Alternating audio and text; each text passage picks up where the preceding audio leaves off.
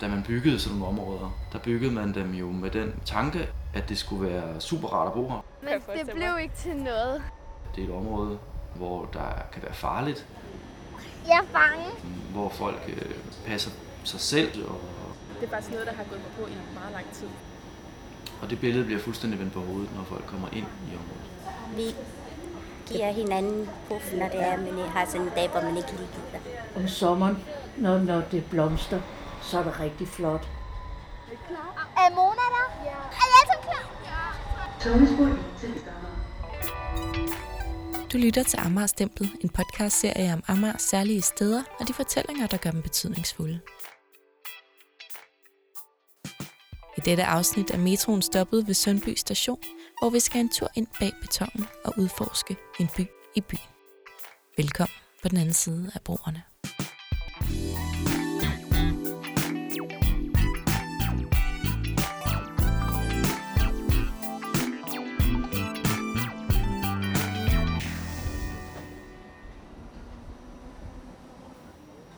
Amars største sociale kontraster er kun adskilt af et enkelt metrostop. Kører man fra Bellacentret til Sundby station, bevæger man sig fra de nye byggerier i Ørestaden mod 60'ernes højhuse i Urbanplanen. Mellem stationerne går en usynlig linje. De store byggerier står på hver sin side af den som hinandens forvrængede spejlbilleder.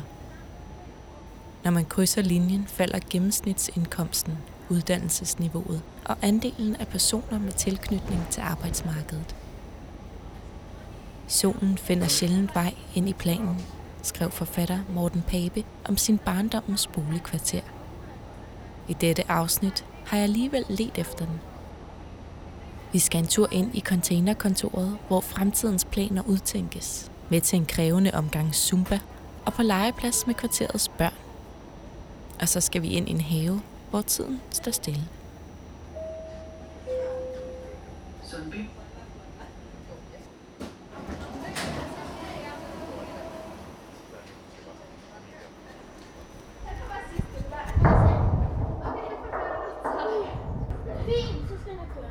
Bag en mur af græt, helt op på toppen af en bakke, begynder sølvrusjebanen. Ved første øjekast kunne den ligne mange andre rørformede rusjebaner, men jo tættere man kommer den, jo længere og stejlere viser den sig at være. Lige så spejlblank og skinnende den er udvendigt, lige så bælmørk og rungende viser den sig at være indvendigt. Det opdager man, når man er klatret op i det lille tårn, der udgør indgangspartiet. Her kan man så sidde og samle kræfter, imens man diskuterer, hvem der skal først igennem røret. Heldigvis er Mona, Jasmin, Elia og Sanna med. De kender turen, og de ved, man sidder bedst beskyttet i midten. Men jeg er ældst, så jeg skal sidde forrest, for sådan er reglerne. Og hold fast i Heldigvis får jeg et par fødder at holde fast i. Sidder I alle sammen? Vent, vent, vent, vent, vent. Sådan der. Og så klar.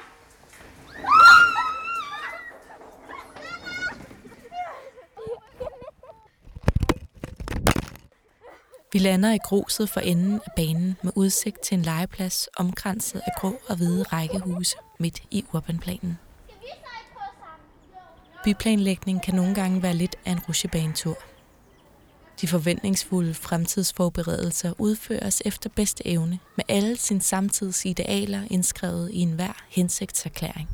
Uvis om, hvilke bump og utilsigtede hændelsesforløb, der vil lure undervejs. Som Københavns tidligere overborgmester Urban Hansen, der imødegik 60'ernes bolignød med opførslen af en række moderne lejlighedskomplekser på et ubeboet areal på Amager. De nye beboere skulle ikke mangle noget. Både fællesvaskeri, grønne områder, daginstitutioner og et bycenter med forskellige indkøbsmuligheder stod til fri afbenyttelse. Kun få årtier efter de første huse stod indflytningsklar, blev området kendt som et af Københavns belastede områder med historier om kriminalitet og elendighed i et boligområde lukket om sig selv. Da man byggede sådan nogle områder, som urbanplanen, der byggede man dem jo med den øh, tanke, at, øh, at det skulle være super rart at bo her, super lækre lejligheder, gode fælles faciliteter. Her er det Michael Hedegaard Jensen, der er sekretariatsleder i partnerskabet, der fortæller. Og så i øvrigt alt det, man har brug for. Så man ligesom laver et lille minisamfund. Partnerskabet, der holder til i grå containere midt i Urbanplanen, er et samarbejde mellem Boligforeningen 3B, Københavns Kommune og Urbanplanens beboere. Og det minisamfund kan fungere, kan man være i, i, i en eller anden udstrækning, uden at bevæge sig ret meget udenfor. Fordi man kan ligesom få tilfredsstillet sin, de, de, de mest basale behov, man har her. Det, der i forberedelsesfasen havde syntes som boligområdets styrker, er ifølge Michael blevet det, der i dag spænder ben for, at området kan blomstre. Men det har en kæmpe downside, og det er jo, at, øh, at, øh, at det også bliver et isoleret område. Både for dem, der bor her, at mange, der bor her, ikke kommer udenfor. Øhm, og det har også den øh, negative konsekvens, at folk udefra, borgere, der bor uden for urbanplanen, øh, kigger ind på et område, som lukker sig om sig selv, og som, de ikke, øh, som, som der så kan opstå myter om. Billedet er typisk, at det er et område, hvor der kan være farligt, øh, hvor der er sådan lidt uhyggeligt, øh, hvor folk øh, øh, passer, sig, passer sig selv og ikke øh, og ligesom er inde i deres lejligheder og er arbejdsløse og skaber utryghed. Og det er, sådan, det, er det billede, der, der bliver tegnet. Og det billede bliver fuldstændig vendt på hovedet, når folk kommer ind i området og møder dem, der bor her. I partnerskabet har man dog gang i mange projekter og indsatser med fokus på forandring. Vi har gang i mange forskellige aktiviteter. De næste fem år kommer der til at ske også nogle øh, omfattende nye tiltag på det fysiske område. Parken herude, Remiseparken, som er en kommunal park, som altså rigtig mange amerikanere tror, at den park herinde tilhører boligområdet, men i virkeligheden er det en kommunal park, som ligesom bare ligger øh, inde midt i boligområdet. Men den park bliver renoveret og bliver lavet til et, øh, et nyt øh, sted for københavnere, øh, som, som satser meget på sådan aktiviteter. Og, og så håber man jo ved at gøre det, at man kan tiltrække flere, også udefra. Men ja, vi bygger også nye boliger, øh, nye ungdomsboliger, nye familieboliger, og, altså nord for det, vi kalder Hørgården. Der, der er der planer om at, at lave et bofællesskab ja, for øh, LGBT. Jeg tror ikke, det er gjort før. Et seniorbofællesskab. Ja. Der satses på at skabe oplevelser, der både inviterer omverdenen ind mellem boligblokkene og giver beboerne måder at samles på. Øh, vi har noget, vi kalder Lysfest. Vi har noget, der hedder Urban Festival. Og det er, det er sådan arrangementer i virkeligheden, events i området, som, skal, som inviterer alle dem, der bor her, men især også inviterer alle dem, der ikke bor her. Der arbejder vi sammen med beboere her om at arrangere øh, en fest. Og så forsøger vi at gøre alt, hvad vi kan for at invitere folk, der bor, også bor udenfor, til at komme ind og være med. Oplevelser, der har stor betydning for kvarterets børn. Her er det Alia, Sanna, Mona og Jasmin, der fortæller. Jeg kan også lide Urbanplan, fordi at de har sådan rigtig sjove ting. Altså for eksempel Urbanplan Festival og sådan nogle ting for piger. Og sådan. På et tidspunkt, hvor der var en skattejagt. Ja, og så var det, det så, at øhm, vi alle sammen, vi vandt, fordi vi skulle alle sammen være sammen. Og så var det sådan noget med, hvor man skulle komme en dag. Og så var det så, at vi skulle til sådan et teater. Ja. Så lavede de hjemme, eller du dem til os. Og så gik vi så over og købte slik, og så var vi så se det der teater, og så følte de os hjem igen. Mm. Altså sådan, der er også nogle gange her, her i sidste år, så var der urbanplan, eller lysfest. Altså det er sådan noget, hvor at det er helt mørkt, og så har de sat sådan alle mulige lyspæle og sådan noget op, og så sådan nogle mad. Sådan. Det var her omkring. Og det var sådan helt mørkt, der var bare lys over det hele, der var folk, der lavede boder, og folk købte ting og sådan noget. Så var det, at det var jo også mørkt, og jeg havde lige set en hyggelig film derhjemme sammen med min veninde.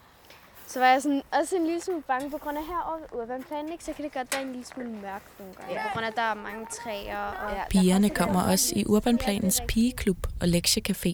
Der er andre eksempler på nogle af de længere sigtede tiltag, der også arbejdes med i kvarteret. Sådan et øhm, ja, pigklub, hvor hver torsdag så mødes de, og så laver de rigtig spændende ting og sjove ting. Øhm, de laver for eksempel, øh, der var en gang, hvor de lavede slim. Ja, og det var ret populært. Og hver onsdag så er der også lektiecafé her, hvor man kan komme og få hjælp. Her er det Jakob fra Lektiecaféen, der fortæller. Lige nu er vi på biblioteket. Det er et ret sjovt sted. Og så kan man komme her og bruge computeren, eller lave lektier på computerne her. Eller hvis man skal printe noget. Og man kan også købe kakao for 8 kroner her. Og så kan man også bare sidde og læse bøger eller låne bøger. Hvis man sådan er en, der ikke helt er så god til at læse, kan man godt gå ned, altså lige når man går ind på biblioteket, så er der sådan nogle der små hylder med korte bøger og sådan nogle tegneserier og sådan. Et andet tilbud, der findes, er idrætsforeningen Healthy Girls Amager, der udover at udbyde svømme- og yogalektioner, også har et zumba-hold for piger og kvinder. De pumpende latinrytmer møder mig allerede i gården foran den gymnastiksal, foreningen benytter den tidlige forårsaften, jeg har fået lov at være med. I salen er cirka 15 kvinder i forskellige aldre mødt op. De er faktisk allerede gået i gang, da jeg kommer ind. Instruktøren smiler opmuntrende, mens hun i sine bevægelser spejler de trin, vi forsøger at udføre. Vi når ikke at snakke så meget i de små pauser mellem numrene, men der huges og hæppes under dansene. Og så grines der rigtig meget. Efter timen falder jeg at snakke med nogle af deltagerne. Det giver, det giver velvære og, og, sammen, og sammen, øh, sammenholdet med de andre piger, ikke? Motivation. Ja. ja. Altså, vi bliver motiveret. Ja. Vi giver hinanden puff, når det er, man har sådan en dag, hvor man ikke lige gider. Så ligesom det lokker, så kommer vi også ja. afsted. Når man kommer ud af døren, det er så, yes, nu skal man over og ja, ja. mostres igennem, ikke? bliver man meget glad bagefter. Ja, det gør man. Det giver også mig en rigtig stor glæde at være herover. Jeg kan godt lide musik og dans og fællesskab uden for kollegaer og universitetet og alt sådan nogle ting.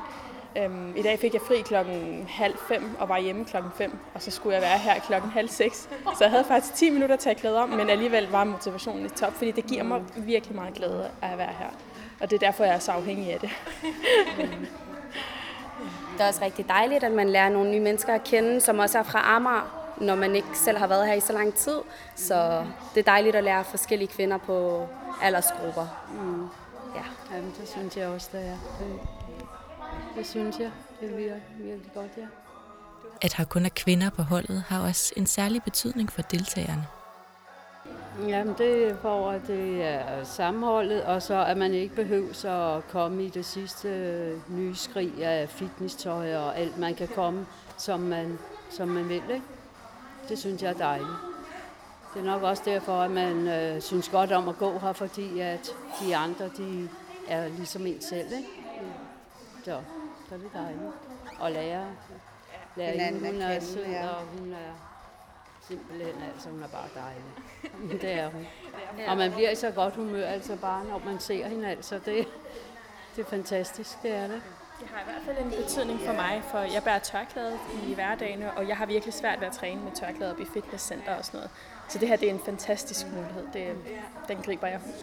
Ja, altså for mig betyder det også rigtig meget, så behøver man ikke at gøre så meget ud af sig selv, og man tænker ikke over, at der er nogle andre fyre, der sidder og ser en, eller hvis man bliver træt, så kigger de ikke på en.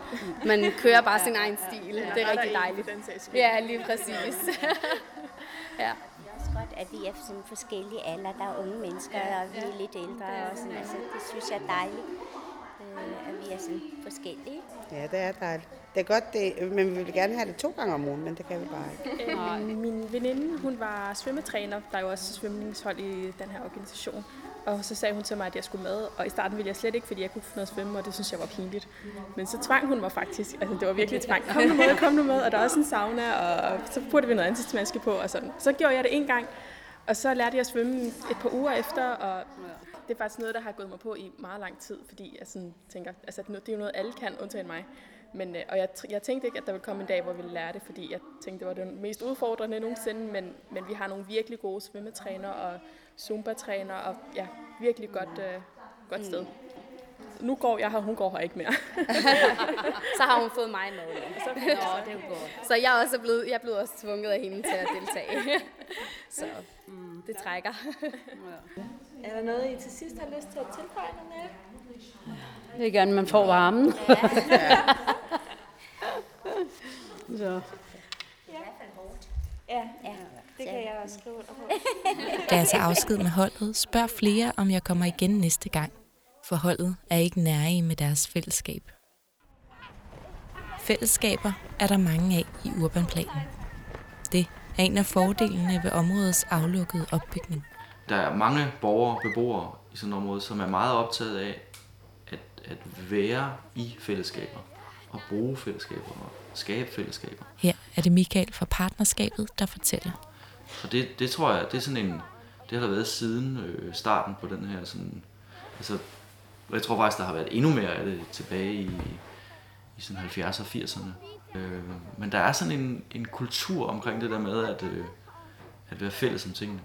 Og, og skabe nogle små klubber og foreninger. Der er virkelig mange forskellige grupper. Seniorklubber og madfællesskaber og bifællesskaber. Vi har en, en gruppe af beboere, der, der har bier, og som, som hedder Solvang Bigård. Vi har beboere, der har små haver sammen.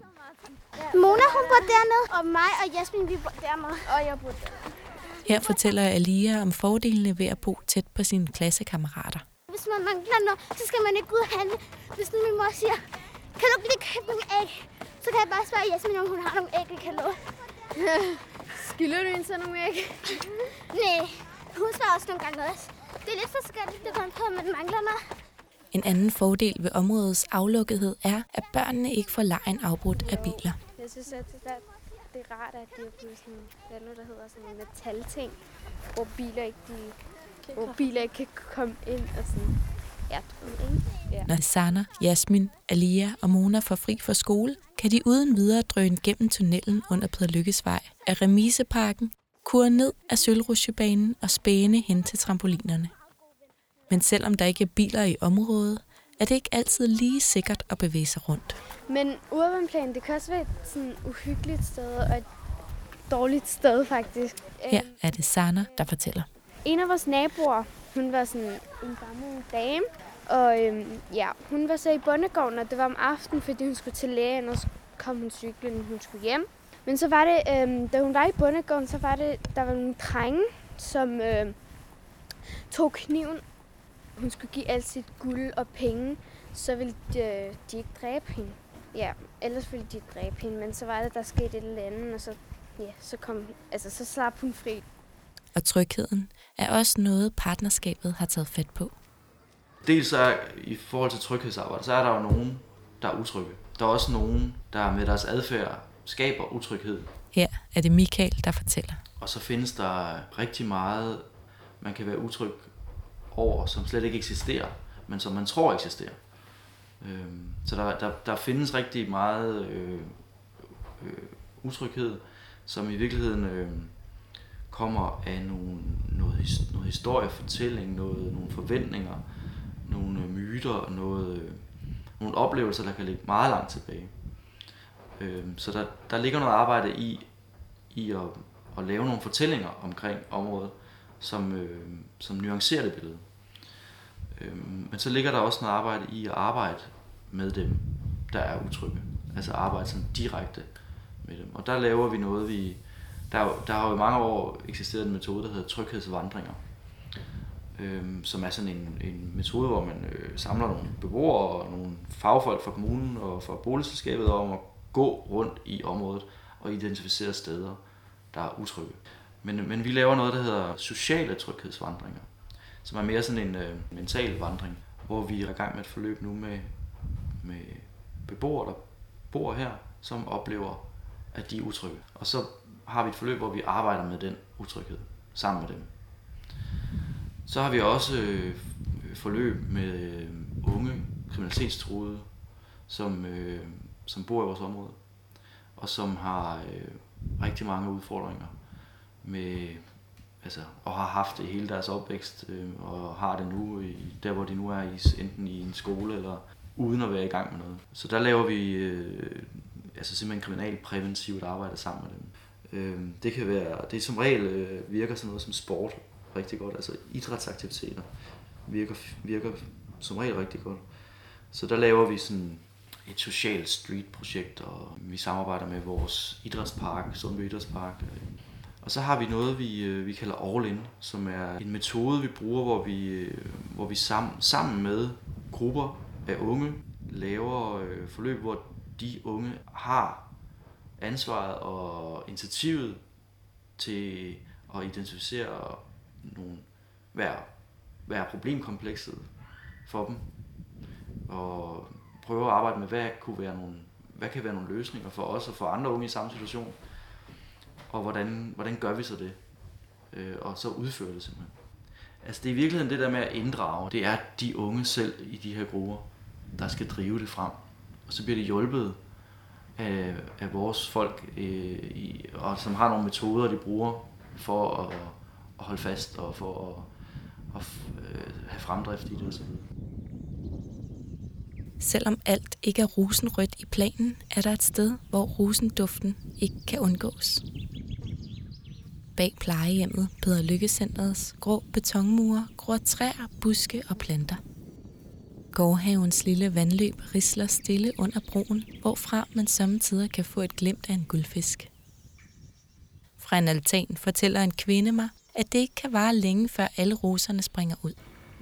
Der er rosenbuske, nogle røde, og der er lyserød og orange. Ja, jeg husker, der er flere. Så når de blomster, så en duft, der er. Stemmen tilhører Annie, der har boet på plejehjemmet i to år. Først sammen med sin mand, og de sidste to måneder alene. Eller det vil sige alene sammen med de øvrige beboere. Annie inviterer mig hurtigt indenfor. Gangene er udsmykket med elegante gamle møbler. En skænk med udskårne fasaner, et kæmpemæssigt guldindrammet spejl, malerier af landskaber, mennesker og dyr. Det er, når en, der dør, og så hvad der familien vil ikke have det. Vel, så bliver de sat ud som. Tingene er doneret af nuværende eller tidligere beboere, og fylder stedet med minder om de liv, der er levet. Der hænger et billede derude fra, fra Christianshavn af, øh, hvad det hedder, der har været Carlos. Så den, når jeg går forbi, så kigger jeg på den. Jeg vil ikke have den ind til, nej, de, de får det ikke. De Annis værelse er også fuld af minder. På væggene hænger fotografier af hendes familie og hende selv. Smilende med tuperet hår, eyeliner og polkaprikket kjole. Hun ligner en filmstjerne. Ja, de synfejler der ikke noget. Annie beder mig tage plads i den kongeblå velurfarvede sofa. Ja, og lidt kongelig har man vel lov at være. Selvom minderne fylder mere og mere for plejehjemmets beboere, gøres der meget for at give beboerne nye oplevelser.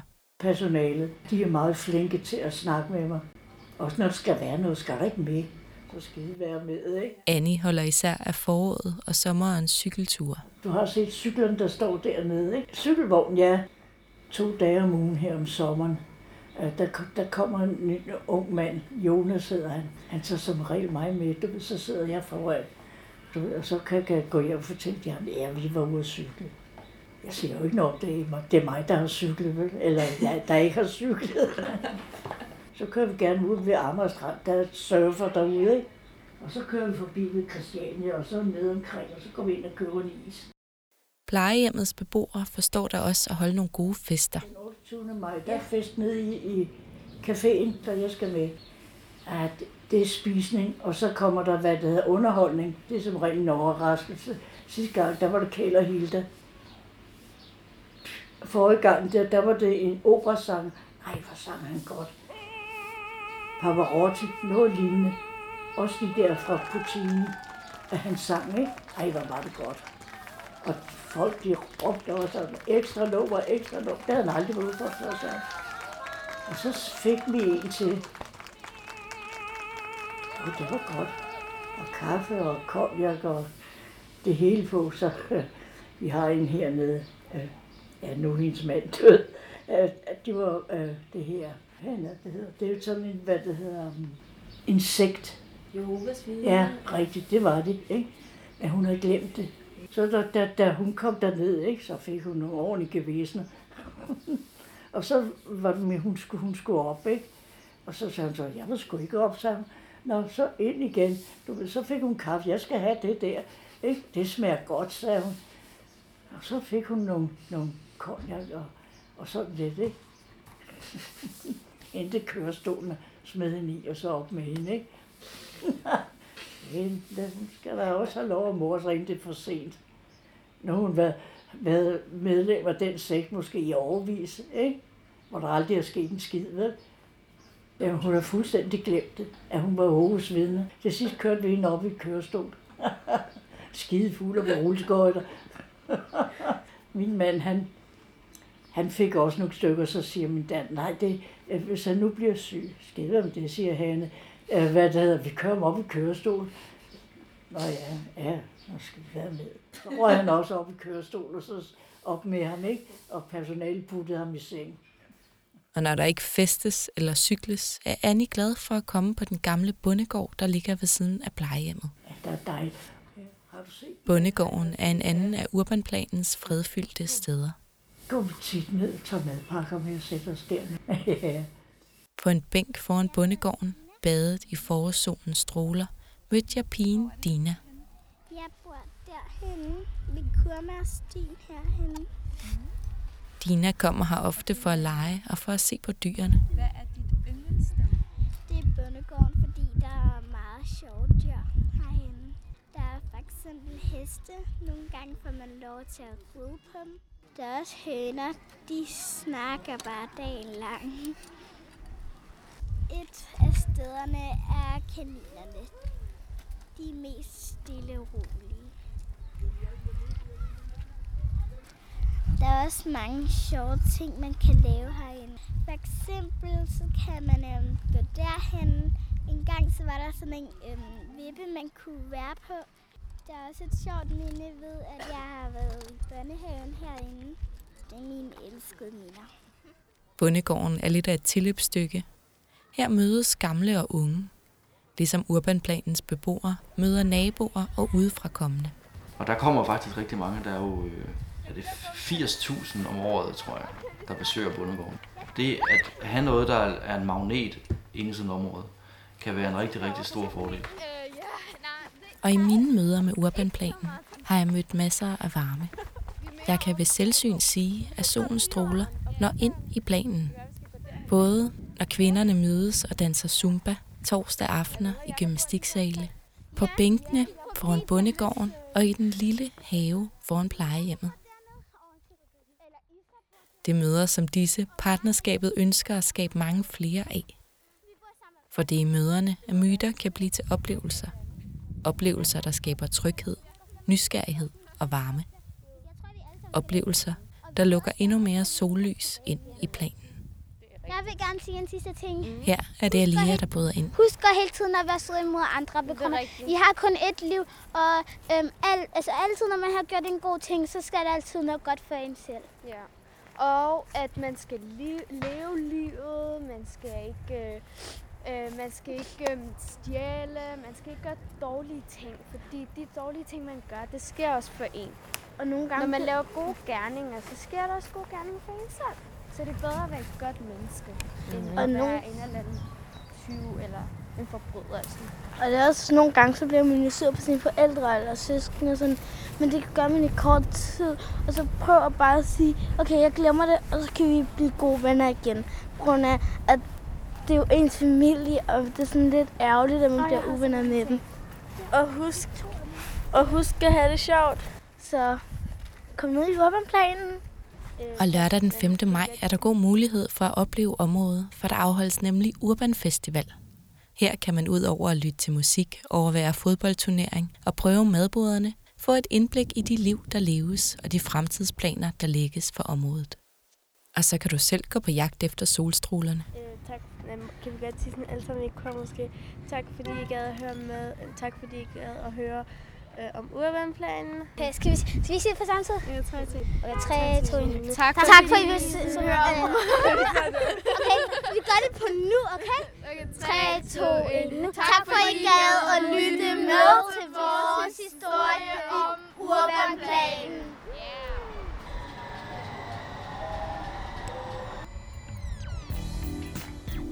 Du har lyttet til Amagers Templet, der er skabt med støtte fra Amager Vest Lokalpulje. Jeg hedder Lea Kjær Lindskov. Det er mig, der har tilrettelagt og produceret serien. I næste måned vender jeg tilbage med en ny Amager-historie, og i mellemtiden kan du følge serien på Instagram. Og hvis du har tid, må du meget gerne give serien en anmeldelse på iTunes. Det gør det lettere for andre at finde podcasten. Tak fordi du lyttede med.